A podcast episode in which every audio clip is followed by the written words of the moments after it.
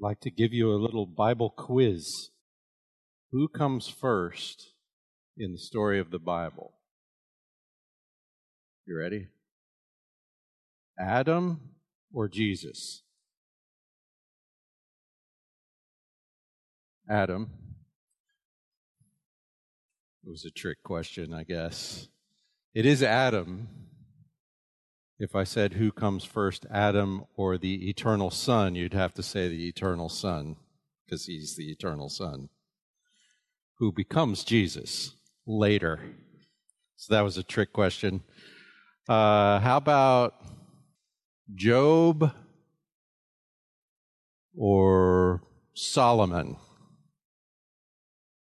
Job. Somebody was very sure, and that is correct.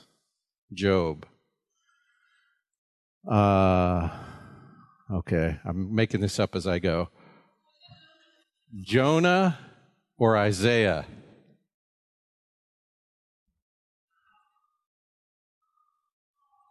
Uh, I'm going to tell you right now, I don't remember. How about uh, Ezekiel or Jeremiah? Some of us are very sure. Well, I'm, I'm giving you this quiz. I'm taking this quiz myself at the moment, and um, I should know these the answers to these questions. But so should you. What if you didn't? What if you are not that familiar? Like you know the Bible stories, but you don't know the Bible story, as in who came first, Abraham or Ananias.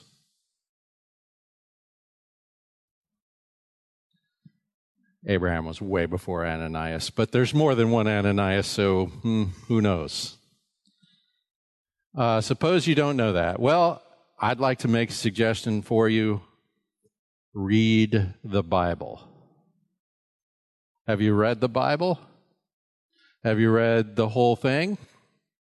Well, now here's the problem. You can read the whole Bible, and it might not help you necessarily sort out the whole story of the Bible. Because here's the thing if you look in the book, if you look in the book, you might think Esther and Ruth happen at about the same time. Be- why would you think that? Well, because they're right next to each other in the Bible. But here's the thing Esther and Ruth don't happen anywhere near each other in the story.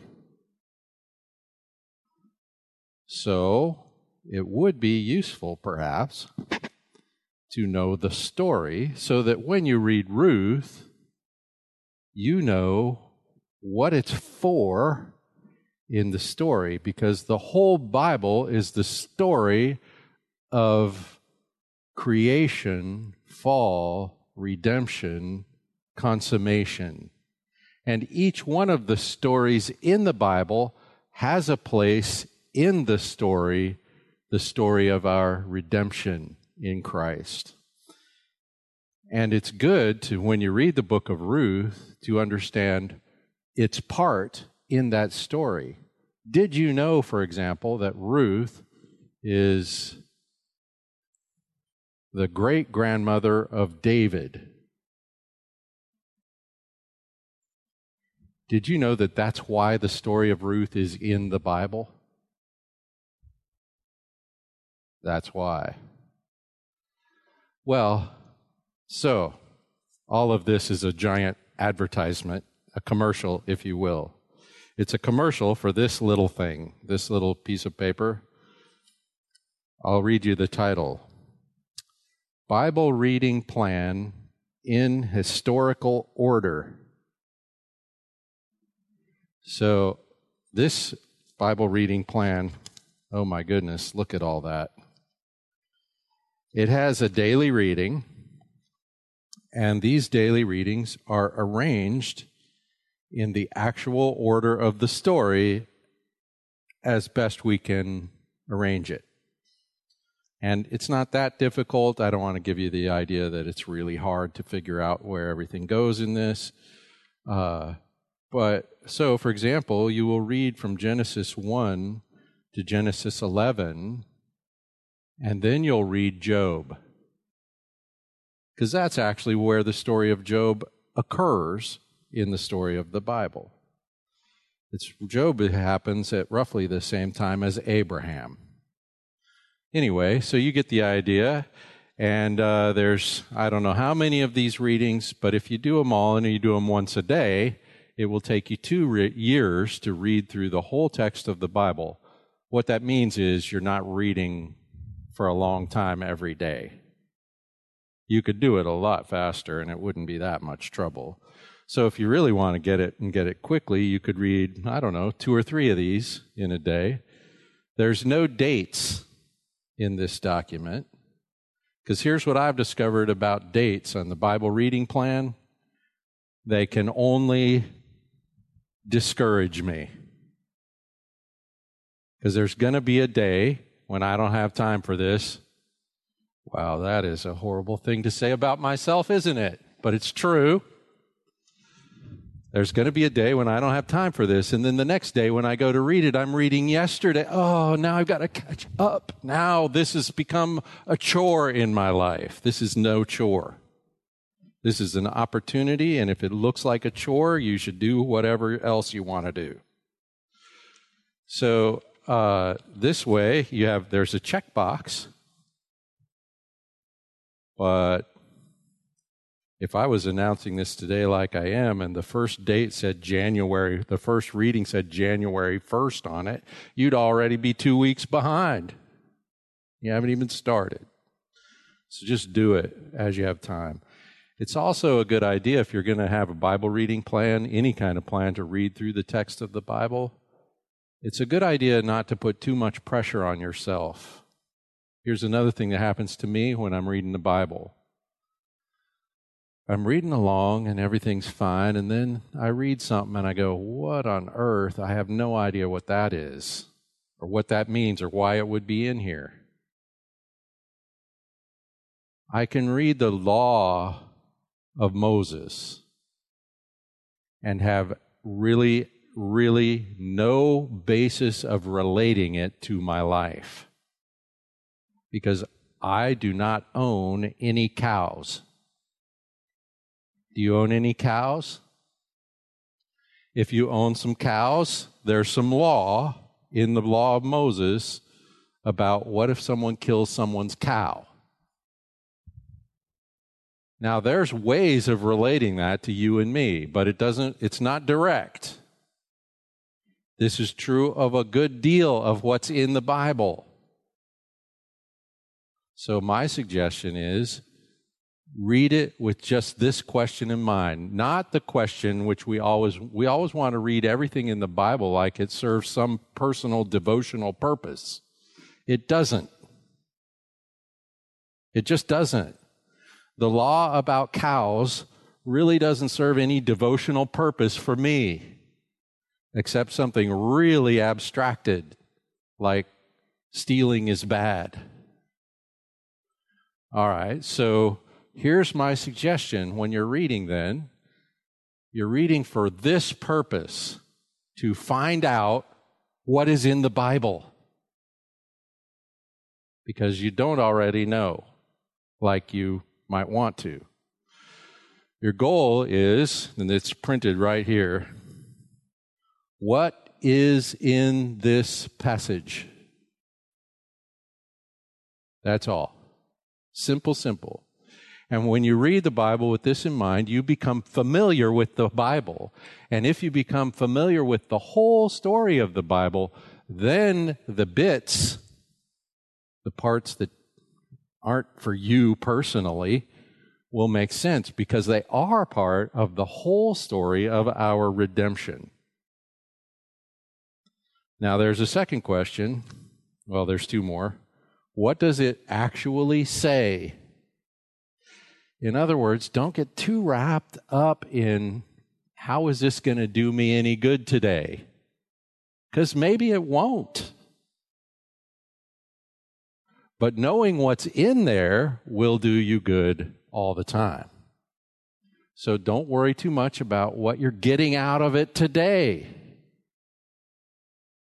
But just what does it actually say? And then the last question is why is this in the Bible? Why is this in the Bible? Now, that's a question. I would tell you this ask the question, but don't worry too much about coming up with an answer. Everything that's in the Bible is in the Bible for a reason. Everything. And the big reason is God sent his Son to be our Savior. That's the big reason. So when you're reading the story of Ruth, you're reading the story of how God, God got from the seed of the woman will bruise your head, serpent. How he got from there to Jesus, who is the seed of the woman who bruises the head of the serpent. The story of Ruth is one little step in that story. So, whether you relate to Ruth or not isn't that big of a deal because her story relates to you because it relates to Christ. That's a bigger deal. Okay, well that took a lot longer than I wanted it to, but uh, I've I've made uh, several copies of this. There might be a rush on them. There's only 25 copies, so if you get back to there on that back table, if you get back there and we're out, let me know because I can make more. That would be great. Now you know how big of an optimist I am.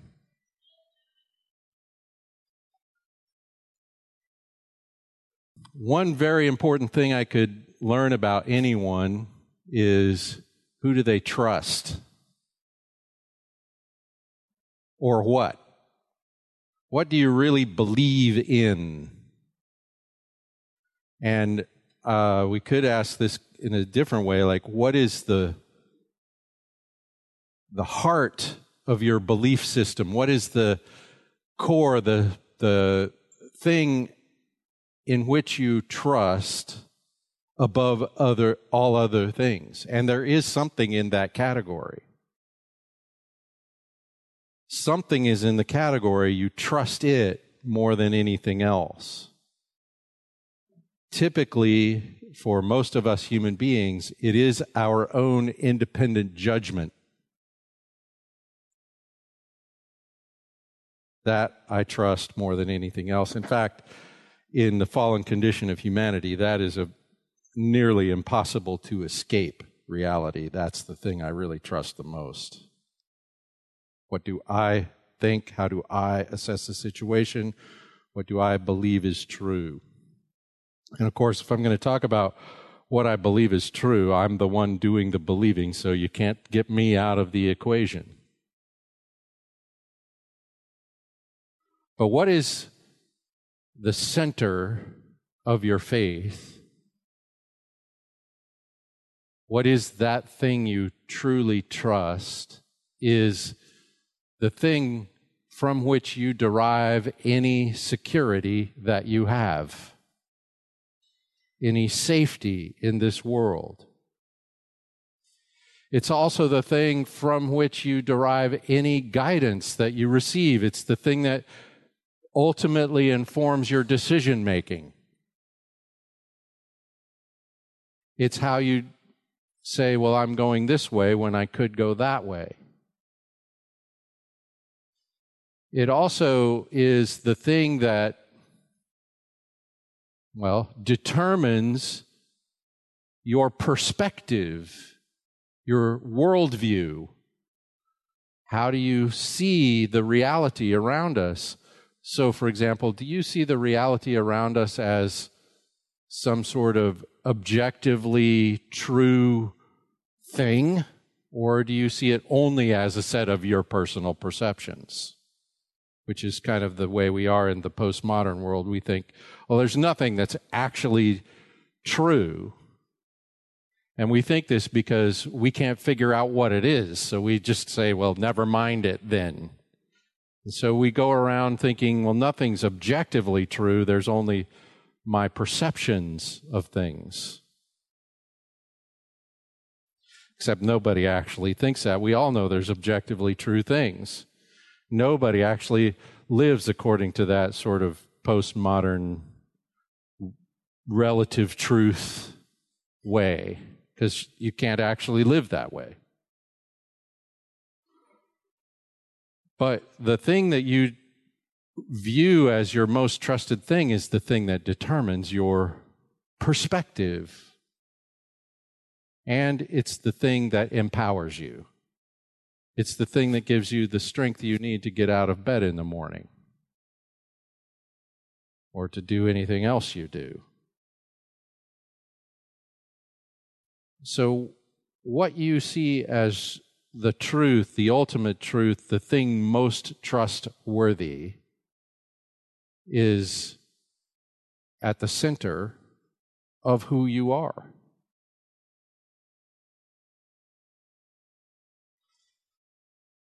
What you trust, you follow. Who you trust, you follow. Now, this is important when we come to this text we're looking at today, which is Hebrews chapter 13.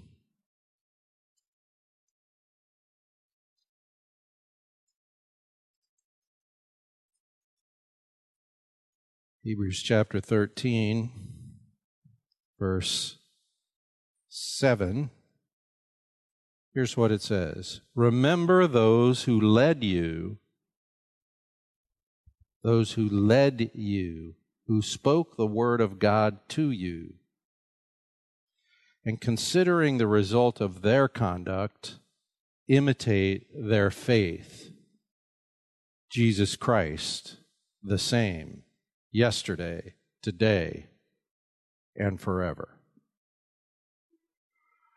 Now that's a short sentence, so I'm going to, or a couple of sentences, I'm going to read it to you again. Remember those who led you who spoke the word of God to you, and considering the result of their conduct, imitate their faith. Jesus Christ, the same, yesterday, today, forever. Now, you might be reading in a text and think, I left something out, and you'd be right. Because what this actually reads in this text is Jesus Christ is the same yesterday, today, and forever. But here's the problem this translation, and probably the translation you're reading, probably whatever language that happens to be in, says is. Jesus Christ is. However, the original text does not say is. We put it in there in order to just make a sentence that makes sense. The literal text says Jesus Christ, the same, yesterday and today and forever. Now we're going to come back to that, but I just wanted to note for you that what I'm saying, even though it might be different from what you're reading, it is not different from the original text of the scripture. Jesus Christ, the same, yesterday, today, and forever. I've titled this message leaders and imitators. You could say, probably someone has said, the world, there are two different kinds of people in this world leaders and followers. Typically, if someone were to say that to you, they would want to then say, be a leader. Because obviously it's better to be a leader than a follower. Well, here's what the New Testament says all leading is following. There's no leadership in the church that is not following. The very essence of leading is following. So I would say there's two kinds of people in this world leaders and followers. Be a follower. Now, I'm talking about this because the text says, remember those who led you. And the word led here really is the word, the, the idea of a leader is a really good translation of this word. This person is a person who goes ahead. This is a person who's set over, so can direct others. This is a person who thinks for you. In fact, one of the ways this word is used is to talk about uh, thinking. To be the person who figures something out Remember those who led you, who those who gave you a new way of thinking is a good way of saying this. Now there's three kind of commandments in this text. Remember, consider, imitate. Remember, consider, imitate. The thing we're remembering is those people, those who led us. If we're the Hebrew readers of this text remember them. I think the writer and the reader, the original readers, have a very specific set of people in mind, like they could tell you their names. When the writer of Hebrews said, Remember those who led you, who spoke the word of God to you, actual faces are coming into the minds of the readers. The names of those people. And he's saying, Remember those people who led you. So this isn't just a like a general abstract command. This is a, a specific thing. Remember somebody. Like if I said to you, remember your grandfather. You're not, you wouldn't take that to be, uh, remember the concept of grandfathers. You'd have your grandfather in mind. You know him. You know who he is. You would recognize his face. That's what's going on here. Remember those people. The thing we consider is the result of their conduct. It's an interesting expression. Consider their, the result of their conduct. Very interesting. And the thing we imitate is their faith, which is interesting also. We're remembering them, we're considering the outcome of what they did, their way of life, and then we're going to imitate something other than that their faith. Their faith. All right, so we're going to go through these, I hope, fairly quickly. Remember those who led you. Remember those who gave you a new way of thinking of things, of this world, a whole new perspective on what is the reality of this life. That's what they did. They led you it's interesting that the, these words, they led, they spoke, these are all like in the past tense. He doesn't say, remember those who lead you, who are speaking the word of God to you. That's curious. He wants them to remember, I think, somebody who's not still around. and somebody who did this way back when. Now remember, the context of the book of Hebrews is a, is the, a group of Christians, a church, and a group of Christians, and among in this group are some people who are thinking of abandoning the Christian faith in order to return to Judaism because the Christian faith is starting to lead to trouble or looks like it's going to.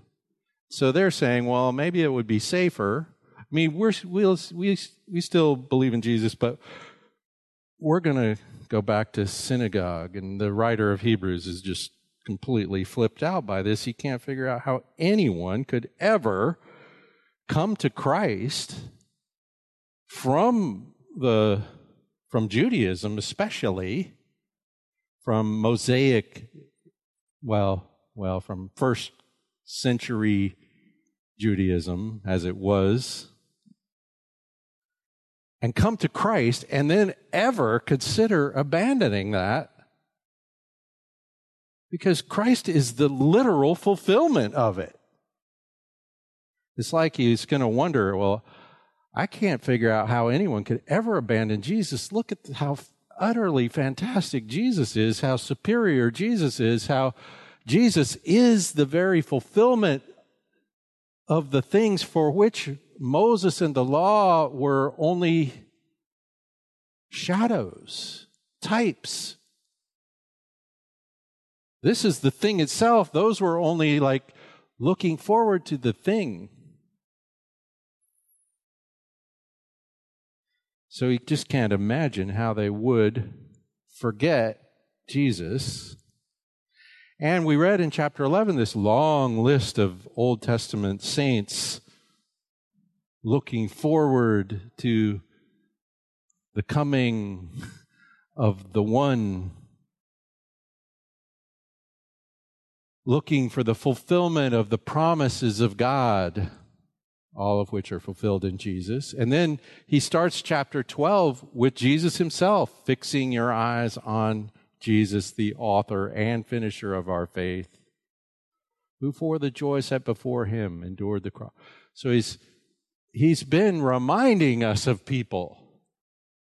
Primarily Jesus, of course, through the whole text of the book of Hebrews. And now he says, and here's some other people I, you should remember. The people who led you to Christ in the first place. Those people.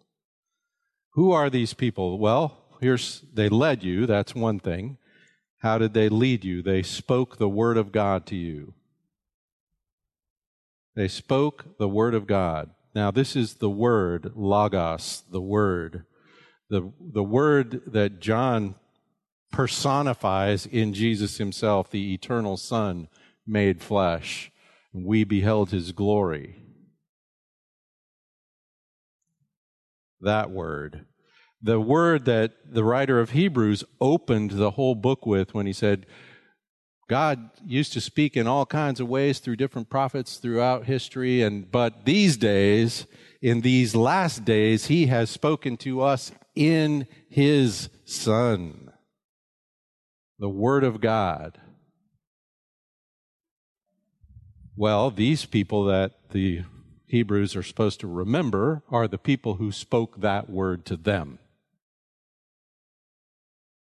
The Word of God spoken, the Logos spoken, the Gospel, the utterly good news that God is, in fact, after all, good to us in Christ. We sang, or well, we heard in Spanish that song, I will sing of the goodness of God. The goodness of God. There's only one way to really believe in the goodness of God, and that is to see Christ. The love of God made flesh, the Son of God, becoming one of us, presenting the very nature, the gracious nature of God to us. So these folks that they're being called to remember are the folks who spoke the word of God to them in the first place. They're also, they have a certain way of life that we're called to consider, considering the result of their conduct, their way of life. They, they, have a, they have a conduct, they had, maybe we should say, a conduct that had a result. What was the result? And then he says, while we're remembering them, we're to imitate their faith. So these were people of faith. So remember those who led you, those who spoke the word of God to you, those who conducted themselves in a particular way with a particular result. Maybe we'll find out what that is and imitate their faith. So the, they were people of faith. So once we remember these people, then we're supposed to consider something about them, and that is the result of their conduct. It's very interesting here. It doesn't say results.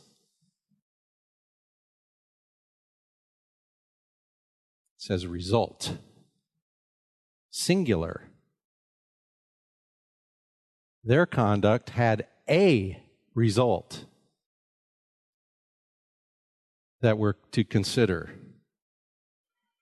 the result of their conduct. Now, what does it mean to consider? Well, it just means to examine something carefully and reflect on it. Think about it. Think about it carefully. This word can be translated with the word count. Count, like regard something as true, or even literally to count things. Consider. Consider the result of their conduct. Their conduct is their way of life. Now, the word conduct here also reflects a way of life that reflects a certain set of principles or beliefs. In other words, their conduct, like everyone's conduct, their conduct flows out of their heart their deep beliefs, their convictions, their principles. What determines your conduct? What determines your conduct is your beliefs. It cannot be otherwise. What you really regard as true determines your conduct.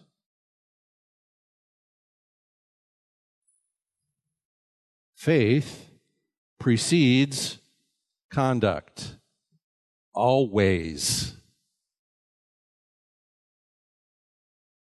We sometimes think, well, I wish I would have done that, but I did this. Well, then at the time you wished to do this.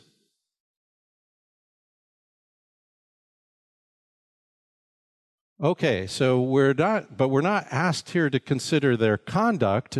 We're asked to consider the result of their conduct. In other words, they had a certain way of life.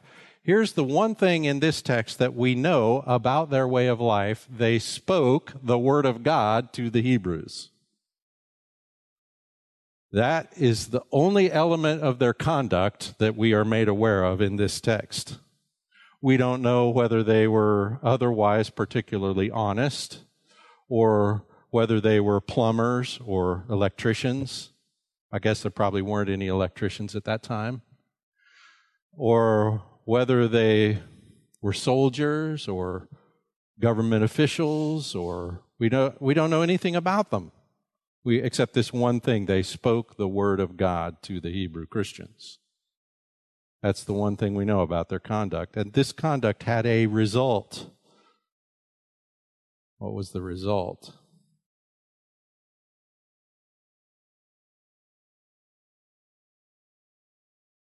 The third thing we're called upon to here to do is imitate their faith. To me, it's very curious where I'm I'm called to remember these people, and then I'm called to cogitate, to consider, to think about the, the result of their way of life, and then I'm told to imitate their faith.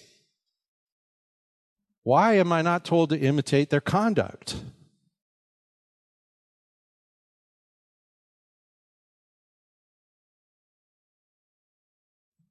I'm not.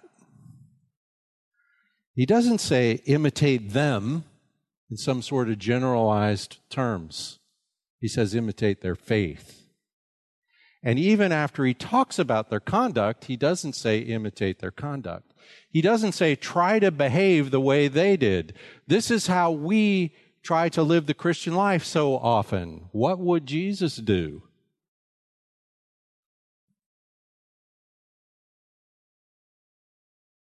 Well, I have no idea most of the time.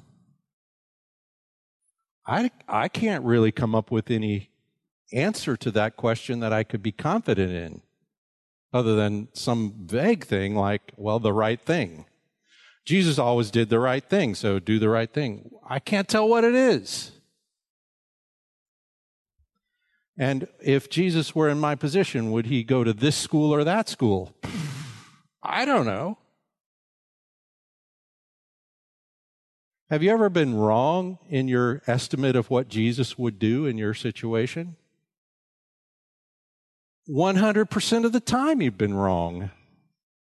It's kind of like when I ask that question, it's kind of like I, I'm going to go golfing. Anyone here been golfing? you can even do it here in Bonaire. I'm going to go golfing, and I walk up to the tee on the first tee at the golf course. I've got my club, and I ask myself this question What would Tiger Woods do?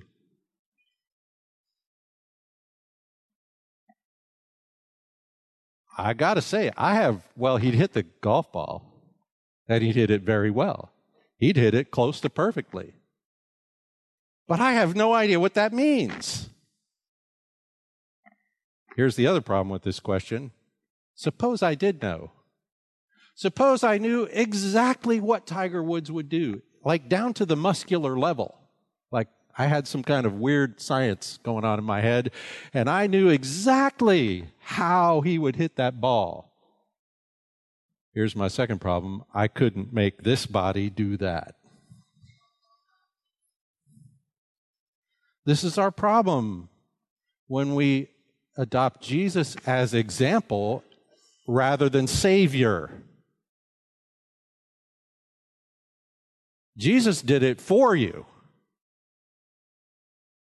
Now, I'm not trying to argue that it's not a good idea to try to work on this problem. Of course it is. If you want to know what's good, whatever Jesus does is good. And there are some general ways in which we can apply that principle. Jesus is always sacrificially loving, and that's a good idea. The writer here says, imitate their faith. Consider the result of their conduct. What was the result of their conduct? Faith in the heart of the listener was the result. So their salvation was the result. When those people were remembering, when those people spoke the word of God, these people trusted in Christ. That's the result we're talking about here. And he says, if you consider the result of their conduct, imitate their faith. I wouldn't worry too much about their conduct. Their situation in life was not the same as yours. Now, what's good and right is always good and right. And the text of Scripture is full of information about that. So, yes, do what's good and right. But he's not calling upon them to imitate these guys in general. He's saying imitate their faith. Here's some things about their faith it has a personal object. To me, it's a curiosity. In fact, it is in biblical scholarship, it's a curiosity, this sentence that immediately follows Jesus Christ the same yesterday, today, and forever. Like, you're reading along and you're reading all this stuff about, you know, the uh, don't neglect hospitality, uh, remember prisoners, um, marriage is to be held in high regard, and uh, your characters to be free of the love of money. And remember these guys who spoke the word of God. And then right in the, like, boom, Jesus Christ, the same yesterday, today, forever. Is he How does that fit in the flow of this text? The answer is that is the object of their faith. Remember, imitate their faith. Their faith is Jesus Christ, the same, yesterday, today, forever. It's the thing he's talking about. So he says, imitate their faith. You say, What's their faith? Jesus Christ the same yesterday, today, forever. Their faith had a personal object. In other words, we sometimes would describe, we would talk about the faith, and what we mean when we say the faith is we mean the, the systematic teaching of our belief system. The faith. Well, that's not wrong, which we're going to talk about here in a second. But our faith is not faith in just a belief system. It certainly is that. But our faith is personal. So our faith is this kind of faith. Do you trust me? Do you trust me? Now, how much of that is involved in how much information you have about me, what you know of me. I would guess that a very tiny perspe- per, a very tiny percentage of the people in this room know the first name of my father.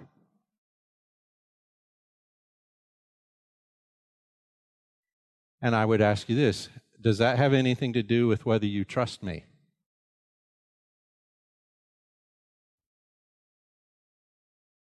Well, it could. It could. There's not no relationship between who was my father and can you trust me. But there we're talking about two different things. And our faith, the faith of the Christian faith is personal. Here's the thing the whole universe is personal. Because the whole universe is the creation of a persons for other persons that he also created. So the persons of God created the everything to be the house of the persons of humanity. Well, our faith is in a person, the eternal Son made flesh, the Lord Jesus Christ, who died and rose for our redemption.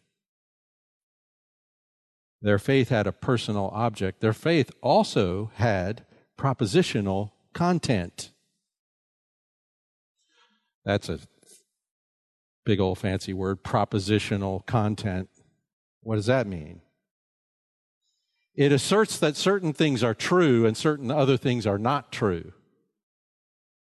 It does have teaching. It does have doctrine.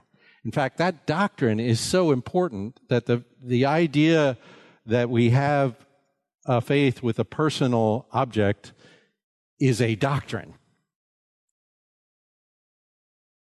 We have a doctrine of the triune God, a personal a three personal unit. That's a doctrine. And you can't have the faith in the person and not have the doctrinal content of that faith. They must go together.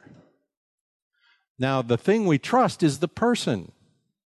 And because we trust him, we believe what he says. What he teaches. What about what is true in all of its little details? And here, this is referenced in our text by they spoke the word. These people came to the Hebrew Christians and they said things. And those things add up to trust Him. Now, the other thing about this faith is it has a corresponding way of life. They had a certain conduct, and their conduct is some kind of reflection of their belief. If this is true, then believing it behaves in a certain way. Just like whatever you believe to be true governs your behavior. That's always true. And if He is the living Word, trusting Him follows Him. So as we imitate their faith, we're imitating trust Christ. Well, this is just a repetition of this whole message of the book of Hebrews. Christ is the prize, trust Him. Fix your eyes on Him, the author and finisher of our faith. Trust is at the heart of it. The very nature of our relationship with God begins with trusting Christ and never graduates from trusting Christ into something else. It only bears the fruit of trusting Christ in various ways, including our conduct. But it has a certain conduct. If this is true, then I will behave this way. If he's the living word, if he's my redeemer, then I love him and loving him, he said it himself, results in keeping his commandments. The first and most important of which is love him. Oh, and your neighbor. What is the result? What is the result? The result is the word on display. The word on display. What was the result of their conduct? They spoke the word to other people. And I think they didn't just speak it because he doesn't say, listen to what they said, remember what they said. He says, consider the result of their way of life. What they said included how they lived. And what they said was validated by how they lived. And what they, how they lived was determined by what they believed, which is what they said. The result, the word shone. The word put on display. The light shone. The truth announced. So far, we've only been talking about the Hebrew Christians, the first readers of this letter, and the, those who led them. Unlike the Hebrew Christians, I can't, I don't know any of those, any of their names. Now, I could remember those who led me. That might be good. Consider the, the result of their conduct, which was my salvation and imitate their faith, which was to trust themselves and their eternal destiny to Jesus. So I will trust myself and my eternal destiny to Jesus. If we want to generalize this, we can, but that's how. We want to say, follow good followers. That text we read in Thessalonians it has this in it. You became imitators, it said. You became imitators of us. I think in this exact sort of way. Because if you read that text carefully, the thing they really imitated was the faith. They became imitators in that they became those who trust in Christ and what he has done. But here's the other thing it says when they became imitators, they also became something else examples.